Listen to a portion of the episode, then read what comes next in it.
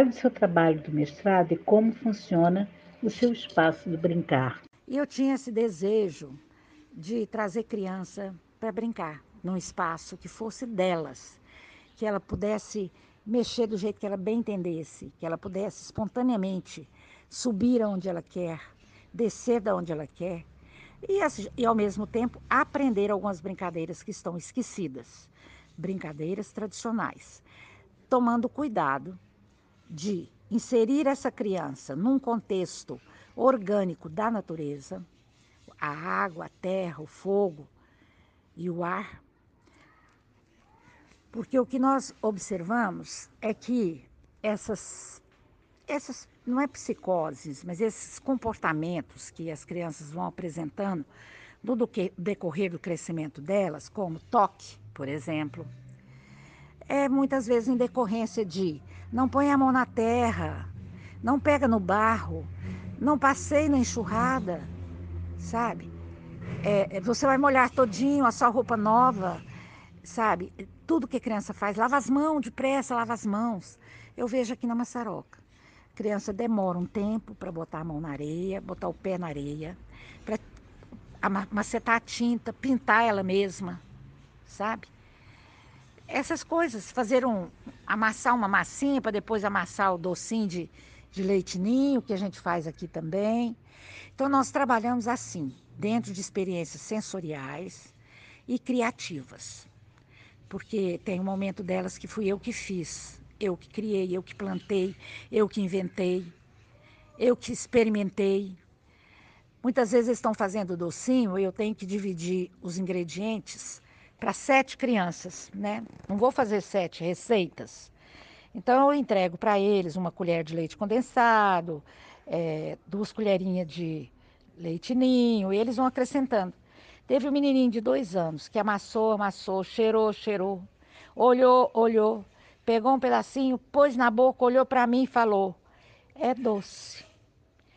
Então, olha só, ele fez toda uma pesquisa do que ele estava fazendo, científica, para depois declarar no que se tornou aquele experimento. Né? Então, é assim que a gente trabalha aqui. Nós fazemos movimentos, não dança. Exploramos todos os movimentos que o seu corpo consegue fazer criativamente, interpretativamente.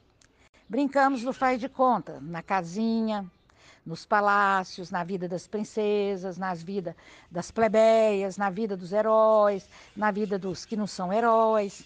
Temos figurino aqui, temos é, trabalho com a, é, momento da água.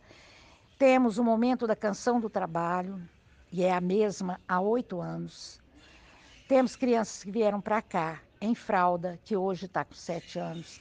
Temos outras começando, e é, é rotativo, não tem cobrança, não tem expectativa, ah, vai aprender a tocar violão. Não, pode ser que sim, pode ser que não. Ele vai ter experiências musicais. Vai cantar, vai movimentar, vai inventar, vai falar poesia, é assim que nós trabalhamos aqui. Se você entrar no canal, você vai ver, eu tenho um site agora, né, www.massaroca.com.br. Se você entrar nesse site, você vai ver uma, um depoimento que eu faço lá. E com relação ao meu mestrado, o mestrado foi uma, o resultado de um estudo aprofundado na cultura da infância e na ação do brincar. Ele se chama Restos de Manhã, análise do brincar na década de 50, 70, na região do Triângulo Mineiro. Porque eu fiz na história. Como eu fiz na história, eu tive que é, fazer o recorte de tempo e espaço. E estudar um pouco da historiografia do brincar. Então, dentro do conteúdo teórico, da discussão teórica com os autores, eu utilizei atores, autores de filosofia, de pedagogia, de psicologia, de arte, de cultura popular, para embasar o meu trabalho. Mas também utilizei da fonte oral, que é, foi a minha maior fonte de informação. E busquei aquelas pessoas que eu já conhecia nas pesquisas que eu fazia de folclore e cultura popular, Então, eu tive muitas pessoas que eu pesquisei, pessoas idosas, crianças, jovens. Eu tinha estudo guardado. Eu apenas fiz, foi reunir tudo isso e transformar num trabalho científico, composto de três capítulos. Um é o, o real, né, na, o, o imaginário na construção do real, ou o real na construção do imaginário. O outro ia falar sobre. Aí eu falei sobre o tempo, ah, o tempo de brincar, a criança na ciranda do tempo. E o outro foi sobre filhinhas de pano, na, ah, retalhos na construção de filhinhas de pano. Entrou um pouquinho da questão de gênero. Esse trabalho ainda não, não editei, ele, é um, ele está no domínio público.